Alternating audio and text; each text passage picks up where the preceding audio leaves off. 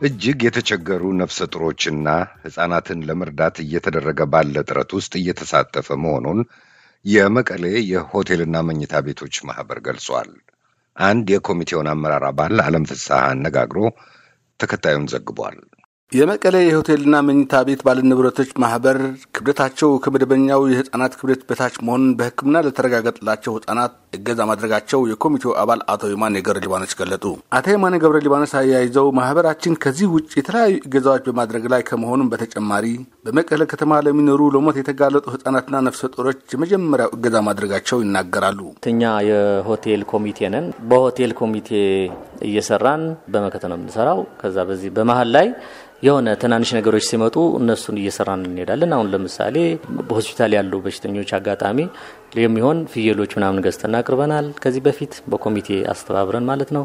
ሌላም ለምሳሌ ብጃማም አንዳንድ ብጃማ የሚሆንም እንደዛው ቀጥሎም አጋጣሚ አሁንም በአንሶላ ይሁንም በአንዳንድ ነገር ለምግብ መብሊያ የሚሆኑ ነገር እየሰራን ነው። ከዛ ያው ለዚህ ያነሳሳን ዋናው ነገር ያው ገሬ ገረ እግዚአብሔር የሚባል ቢሮ ህዝብን መንግስት ርክብ የሚሰራ ልጅ መጣና እንደዚህ እንደዚህ አይነት ሀሳብ አለ፣ በጣም የተቸገሩ ህጻናትና ነብሰ ጡር አሉ አለን። ያው ሲነግረን በጣም የሚያሳዝን ነገር ያው እኛ ሂደን ልክ አልቅሰን የተመለስ ነው። እናንተ ግን ትንሽ ስራ መስራት ትችላላችሁ እና በዚህ ምን በመሀል ይሄን ብታግዙ ምን ይመስላችሁ ብሎናል። እኛም በቅዱስ ሀሳብ ነው ብለን ተቀብለን ያው ይሄን ስራ ሰርተናል ማለት ነው። ኮሚቴው ወደ አስር አካባቢ ነው አስተባብረን ያደረግነው ወደ ሀያ ምናምን ሰው ነው ለዚህ እገዛ አስተዋጽኦ ያደረገው። ያው በሆቴልም በሌላ ዘርፍም የተሰማሩ አንድ ሶስት ሰዎች አሉ።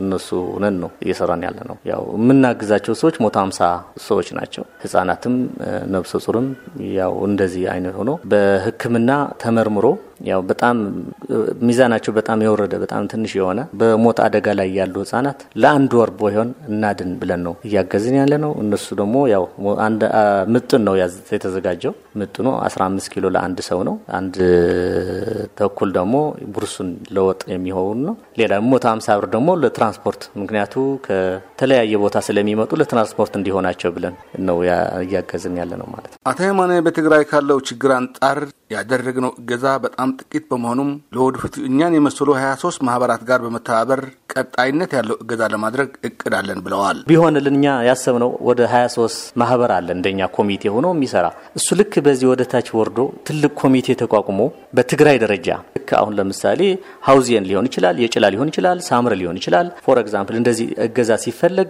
ትልቅ ኮሚቴ ይኖረዋል። ትልቅ ኮሚቴ ሆኖ ደግሞ እዛ ተወላጅም ይኖራል። እያስተባበርን እንደዚህ አይነት እገዛ ለመቀጠል ነው የምናስበው ከሆነልን ማለት ነው። አቶ የማነ ገብረ ሊባኖስ የዚህ ሀሳብ ማለትም ህጻናት እናድን የሚል ፕሮጀክት ጠንሳሽ ጋዜጠኛ ገብረ እግዚአብሔር አብርሃ መሆኑን ይናገራሉ። ጋዜጠኛ ገብረ እግዚአብሔር አብርሃ ለዚህ ሀሳብ መነሻ የሆነውን ሲናገር የትግራይ ህዝብ ለዚች ዓለም ያስፈልጋልና መሰረቱ ከነዚህ ህጻናት ስለሆነ እነዚህ ህጻናት እንዳያልቁ መስራት እንዳለብኝ አንድ ነገር ማድረግ እንዳለብኝ ከራሴ ወስኜ የሆቴልና መኝታ ቤት ማህበር ሄጄ አነጋገርኳቸው።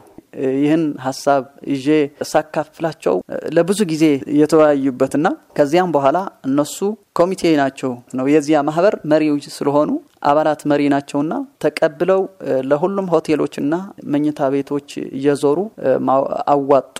ያላቸውን አቅም ብር ከሰበሰቡ በኋላ ከምግብ ስነ መዓዛ ባለሙያዎች ከጤና ባለሙያዎች ሄደንም ምን አይነት ምግብ ማዘጋጀት እንዳለብንም ተወያይተን ከእነሱም ነግረውን ከዛ በዚያ መልክ አዘጋጀን።